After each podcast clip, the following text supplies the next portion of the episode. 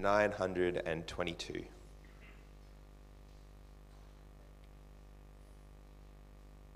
All right, Joel chapter 2, starting at verse 28. And it shall come to pass afterward that I will pour out my spirit on all flesh. Your sons and your daughters shall prophesy. Your old men shall dream dreams, and your young men shall see visions. Even on the male and female servants, in those days I will pour out my spirit and I will show wonders in the heavens and on the earth blood and fire and columns of smoke. The, sh- the sun shall turn to darkness, and the moon to blood before the great and awesome day of the Lord comes. And it shall come to pass that everyone who calls on the name of the Lord shall be saved. For in Mount Zion and in Jerusalem there shall be those who escape, as the Lord has said and among the survivors shall be those whom the Lord calls.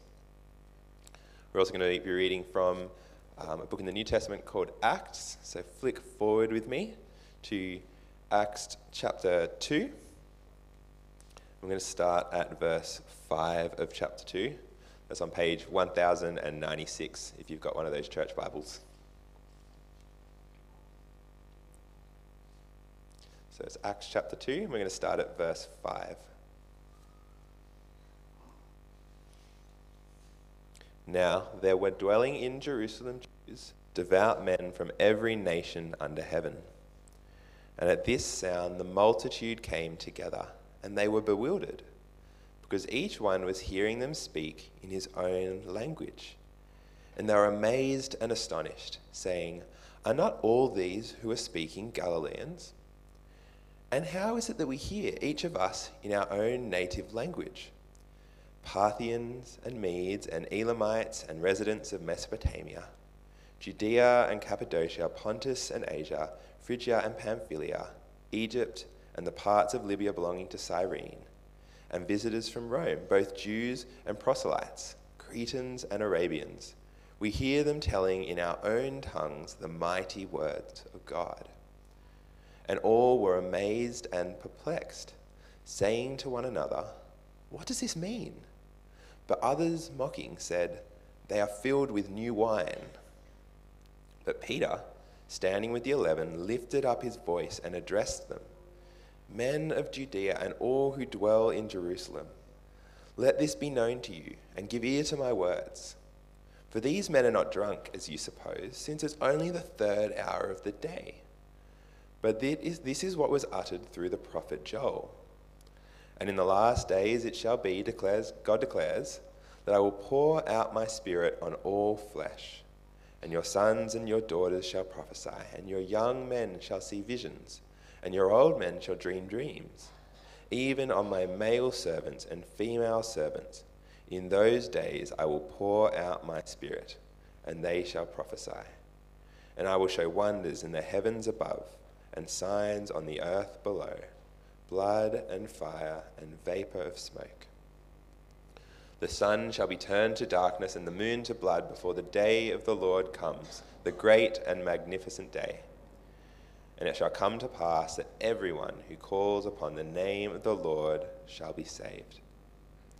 Men of Israel, hear these words Jesus of Nazareth, a man attested to you by God with mighty works and wonders and signs that God did through him in your midst, as you yourselves know, this Jesus, delivered up according to the definite plan and foreknowledge of God, you crucified and killed by the hands of lawless men.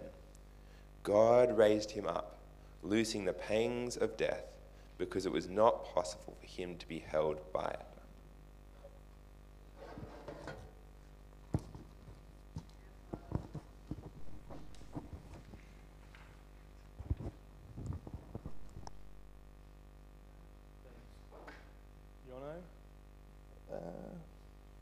Think I'm on. I am on. Uh, well, good morning and welcome, everyone. Uh, it's great to see familiar faces. It's great to be back. Um, my name is Andy, and I might just uh, pray for us as we reflect on these words. Heavenly Father, we're so thankful uh, that you are spiritual, that you have given us words that give us insight into the spiritual realities that are around us. And Father, we pray this morning that you might take away the distractions, uh, that we might see Jesus for who he is and see the wonderful gift of the Holy Spirit that opens our eyes to that. Father, we pray that we would indeed be truly spiritual as you have made us to be. We pray this in Jesus' name. Amen. Well, friends, it seems like we uh, live in a time where everyone uh, pulls the spiritual card out to kind of justify what they want. Uh, you know, we kind of, we like, don't we? We're happy for people to be spiritual. We're happy to have uh, spiritual relations to the land, uh, to animals, to different types of games and different things. Uh, and so we can use that to uh, justify what we want. Um, Christianity is concerned with spirituality, but the type of Christianity that, uh, the type of spirituality that Christianity is concerned with, uh, the world doesn't really like. I don't know if you, you feel that. Um, you feel that rub, that it's, uh, but you know, for thousands of years, Jesus has been telling us that we are spiritual beings. Uh, we're made to be in relationship with God, and actually, God Himself is spirit. Is God the Father, God the Son, God the Holy Spirit. And we as Christians, we worship Him in spirit and truth. But as we reflect not just on the world and its spirituality and its confusion, we are confused inside the church, aren't we, and what it means to be spiritual. I remember when I um, got my first car, it was a Suzuki Vitara, 1990, very masculine, manly car. Um, I caught the train up to, it was um, Macksville to pick it up. And the, the guy of, I don't know, my great grandma's cousin's nephew, niece, you know, friend, uh, who we got it off. Uh, and I remember pick, getting off. He picked me up from the station in it. I was very excited. I think I would have been 19. And um, you know, he said, Oh, so are you a Christian? And we had this conversation. I actually slept over the night. It was a bit weird, but anyway. Um, we had this conversation where he said, Oh, you're a Christian? I said, Yeah, I'm a Christian. I, you know, I trust in Jesus. I see, you know, his life, his death, his resurrection. Uh, that was for my sin because I'm a sinner and I, I know the hope of eternal life. Uh, I thought that was a pretty textbook question. Thought, you know, that's what it means to be a Christian. The next question he said to me is like, Do you speak in tongues? And I remember thinking, that's odd. Uh, I speak in a tongue, sometimes half English, half Bogan, whatever it is. Uh, but I remember thinking, no, you know, I don't think I've spoken in tongues as the way he had thought of it. And I asked him why. Why do you ask that? He said, well, you know, I, I think, you know, there's kind of Christians, uh, but then there's Christians who have received the Holy Spirit, uh, who got the second blessing, and the way you can tell if you've kind of leveled up as a Christian, he didn't use that word, I'm putting those words in his mouth, but essentially the way you can tell is, is if you speak in tongues. Uh, I thought, oh, that's interesting. Never heard that before. Where do you get that from? And anyway, we had a good long conversation about that. But it, it raises for me the concern. I think Christians uh, and spirituality, we all have different views of what it means uh, to have the Holy Spirit and are there different levels and what does it mean? And can I say, this passage that we've just had read out in Joel, this ancient passage, hundreds of years before Jesus' time, uh, is actually speaks profoundly into what it means to be a Christian who has the Holy Spirit. Uh, what it means uh, to be a Christian. And can I say, it because it speaks about this kind of pouring out of the Holy Spirit, doesn't it? Uh, and if you're just joining us today, we have been working our way through Joel, which is a prophet uh, before Jesus' time, 600 odd years before Jesus' time. And that's why we read Joel and why we're reading Acts, because it's speaking about the Holy Spirit. So, what I want to do is just give us a little bit of context of where we're up to in Joel, and then look at prophecy. And I think there's two key things that I want us to reflect on, and then for us to consider the implications. That's the plan for us. So, context is we're in, in Joel, and God's people, they've been hit with this locust storm, this just absolutely terrible disaster. It's stripped the land of everything, crops, food. Uh, and in Joel, he calls it the day of the Lord. You know, that's, it's what's coming in chapter 1. Uh, in chapter 2, verse 11, it'd be helpful to have Bibles open there and just to tell So you can check whether what I'm saying is what God says. 2 verse 11, he, he calls it a day of God's judgment there. Uh, and last week we saw his call uh, was to repent. This locust, this terrible day of the Lord, this destruction day is coming. What ought God's people do in response? They should repent. Uh, and it should be a genuine, heartfelt repentance, and, which is just turning back to God. And the promise was that maybe He would relent and rescue you. Uh, verses 18 to 27, we read about how God does rescue. Uh, not only does He take away the locusts and the, the judgment, but He actually blesses the land. Now, if Joel finished in chapter 2, verse 17, 27, that would kind of make sense, wouldn't it? You know, you've got this locust thing coming. It's not an accident, it's from the hand of God, judgment of God, a call to repent. They repent, uh, God removes the locust, and then there's prosperity again. But he doesn't stop there. He, he goes on and he talks about two promises for the future, two things that are further going to happen in God's calendar, uh, things that are happening as God looks over after the world. Uh, and he uses it. Have a look at that sentence 28 there. Um, hang on, I'm still in Acts. Turn back to Joel. Sentence 28. You're all there. I'm, I'm the only one still in Acts. and it shall come to pass afterwards. So he's got this idea of something coming to pass afterwards.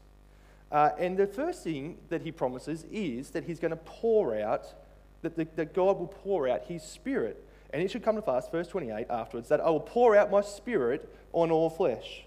Your sons and your daughters shall prophesy, your old men shall dream dreams, your young men shall see visions, even on the male and female servants. In those days, I will pour out my spirit.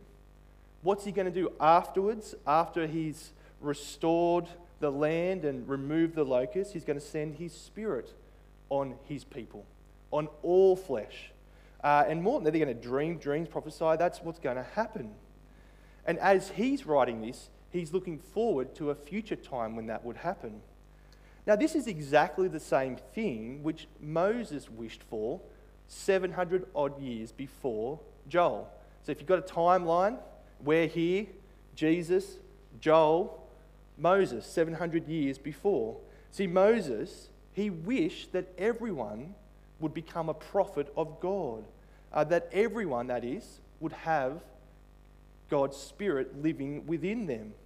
Uh, see, uh, the day he says will come when what he wishes for is when that all of God's people will have the Holy Spirit. So when, when Moses speaks about it in Numbers 11, uh, you've got this interesting interaction. I think I've deleted it from my notes. I'm trying to find it. I think I have. I remember what I wanted to say, I hope. Got this, this, this interesting interaction where Moses is kind of leading the people and he's uh, looking after the affairs of the people. There's thousands of people. He's got too many things where his father in law, Jethro, uh, not the band Jethro Tull, but the band, um, his father in law says to him, Hey, you should delegate to other people to help you in your task of leading. Uh, and so, 70 of the elders, they call them, they get in a place, um, and uh, the Spirit comes down on them, and they all prophesy. And they, they kind of share in the Spirit that was on Moses, that gets shared across those people. Um, interestingly, two people aren't in that initial gathering. So, two people, and they're separate in their homes and they start prophesying. They start speaking of God. And um, uh, who's Moses' right hand man? Joshua, he gets upset because he hears there's these two people that, you know, they weren't with us. How do these two people here, these elders that you appointed, they've got your spirit, uh, and he's upset that they're getting, you know, a bit of uh, time in the spotlight. And Moses says to them, um, Numbers 11 29. You could have, let's turn back there. So Joshua is a bit, you know, peeved off. It's like, hang on, these two aren't here. How can he do that? And he tells Moses, why don't you tell them to stop? Uh, and Moses says to him, Numbers 11, 29. Are you jealous for my sake? So he's speaking to Joshua. And here's what he says Would that all of God's people, the Lord's people, were prophets, and that the Lord would put his spirit on them.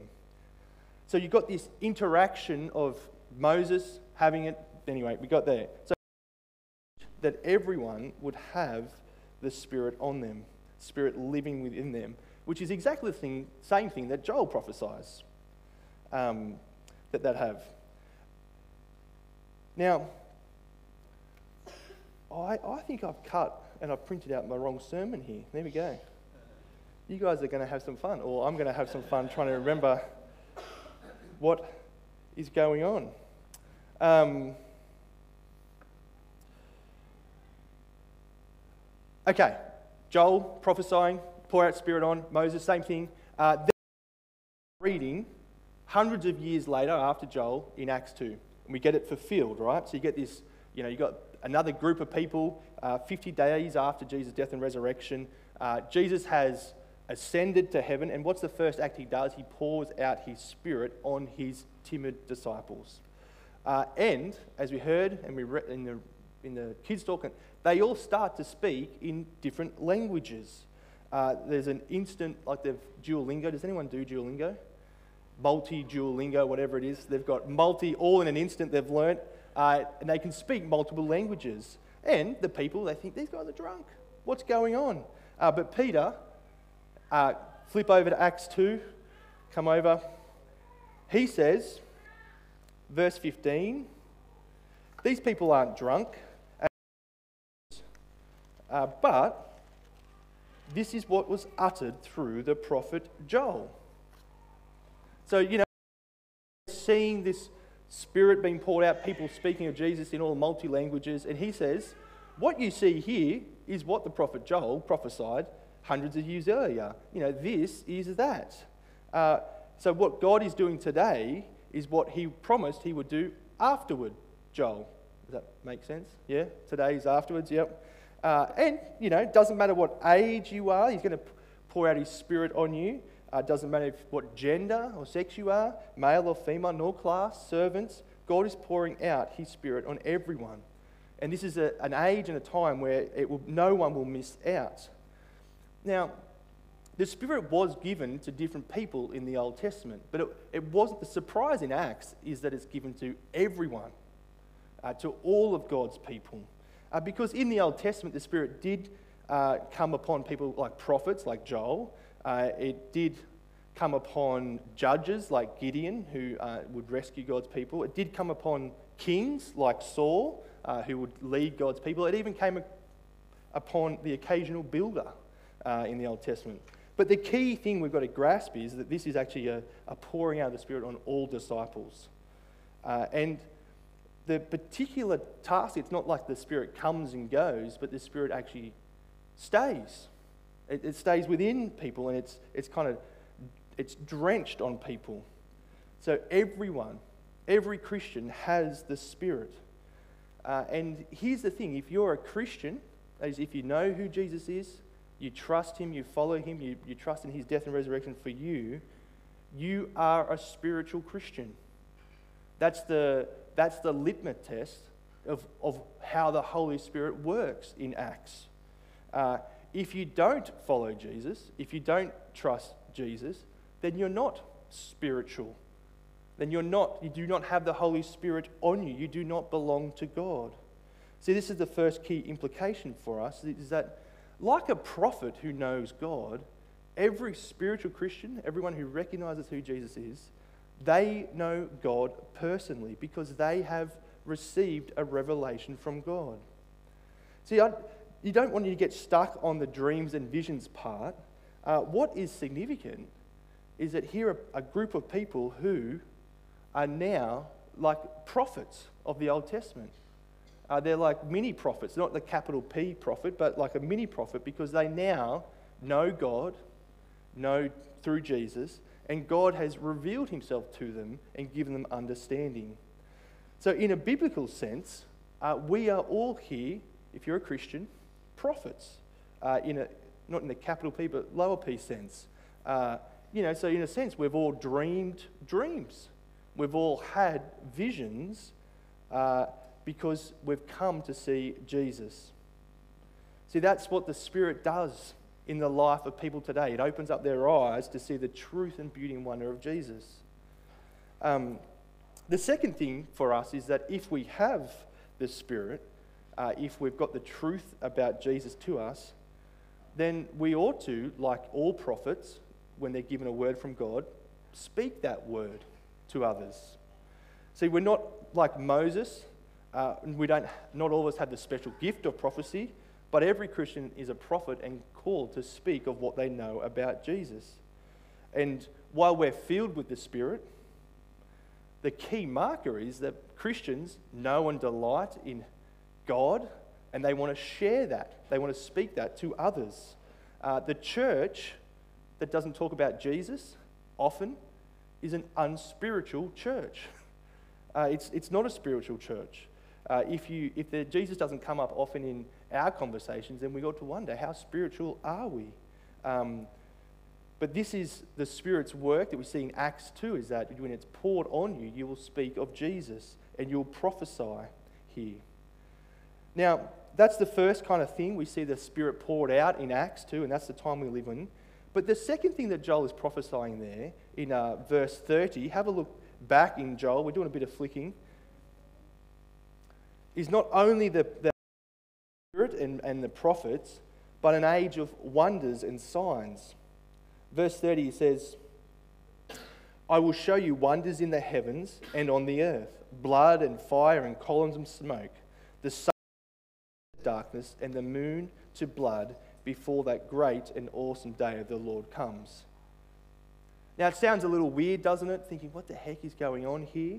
Uh, but just like Joel chapter 2, verse 10 11, uh, where the, the locust plagues are called the day of the Lord, uh, and they get turned aside. What Joel is saying is that doesn't mean that the final day of the Lord is turned aside. There's still a day that is still coming. Uh, the initial part, the initial fulfillment in the locust, has come and gone, but the final day of the Lord is still coming. And the question is when, when does that come? When, what, what's he talking about there? When does it come? Well, Jesus, uh, he speaks kind of in similar language to Joel here uh, when he talks about, you know, uh, those days that will come when sun and stars and men, and, you know, that there will be days of judgment. Uh, there will be one that will align to that final day. Uh, says in Joel, will know this final day. Uh, it's not like some people will get it and some people miss out, like they didn't wake up and get the, the message. Uh, but ev- heavens and earth, all over everyone, will see it. What's interesting, though, I think, is that at Jesus' death, some of these, this kind of language happens. So you get earthquakes and tombs, and you get the darkness as Jesus died for three hours. And in a sense, this day of the Lord, this judgment of God that was coming, came at Jesus' death.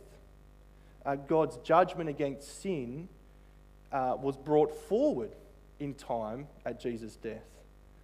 But Jesus is clear the final day is still to come. The, the final day of God's wrath is still to come, where God will pour out wonders and cosmic fireworks to mark that final day. The image in verse 30 and 31 is terrifying, isn't it? It's a, an image of a battle, battle scenes of disaster, terrifying the whole world. Um, this day of the Lord that is still to come and the pouring out of the Spirit, so 30, 31, and 20, 28 and 29, uh, they're linked in Joel. So you know that afterwards this will happen, the pouring out of the Spirit.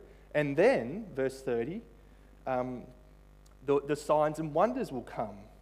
See, the point I think that Joel wants us to get is that when we see the pouring out of the Spirit, we will know that that final day of the Lord is very near.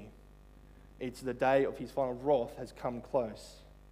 So when you see the Spirit poured out in Acts 2, from that point on, that final day is very close. The days are numbered. Uh, these, these are the last days. Did you notice? I don't know if you come back to Acts. Did you notice in Acts 2, where he kind of quotes uh, Joel word for word? He says, The one at the start of the quote is Joel says afterwards, but Peter, when he's quoting it, he says, in the last days. Did you notice that? In verse 17. In the last God will pour out his spirit. See what John Peter saw as a sign of now as the sign of the last days. Uh, so for Peter, the coming of the Holy Spirit, given by the risen Lord Jesus, was a sign that the end of the world was about to come, that we are now living in the last days. Now, I, an, illustration I heard to explain the last days years ago, which has really stood for me, is um, uh, you know when you have like a huge high-rise building and they, they want to, they demolish it. So what do they, you know, they go and put the detonators around all the foundations. Uh, and has anyone seen these on YouTube? And you know they, they put the wire. I don't know. They, I don't know if they still do those ones, but they push that and you see the kind of explosion at the building, all the smoke comes up, but there's a split second where you're like, has this, has it demolished the foundations or is it not quite done it? You know, I can imagine if you're the engineer just freaking out for that split second. Um, but you know, there's a, it's a split second before it explodes, and then what happens? It just comes crashing down. I think the last days is that split second. It's that split second between the pouring out of the Spirit, where people prophesy about Jesus, and when he returns. Is that split second? That's the days that you and I are living in. Jesus has come. He's sent his Spirit, he's poured it out. Uh, the only left thing on God's calendar is for him to return in final judgment, where he's going to call all of us to an account. Um, now, that's the day we live in. So we're living in that split second of time where history changed. Where it's one of the life changing events in history when God gave his spirit, when Jesus, it's a seismic explosion. Uh, it brought in a new world order. So, friends, if verse 28 and 29, Peter says, has happened, then the final day is coming the final day is coming. And it's a terrifying day. And the question that we've got to ask is where can we go? Where's our only place of safety? And Joel answers that, doesn't he? In verse 32, he says, And it shall come to pass that everyone who calls on the name of the Lord shall be saved. For in Mount Zion and in Jerusalem there shall be those who escape, as the Lord has said, and among the survivors shall be those whom the Lord calls. See, the place of safety in Joel was uh, Jerusalem and Mount Zion. In particular, Mount Zion was where the temple was, where God dwelt. And so the, the place of safety isn't necessarily a location now, it was where God was, where God dwelt. Uh, in other words, the only place you can survive this final day is the place that God provides for you.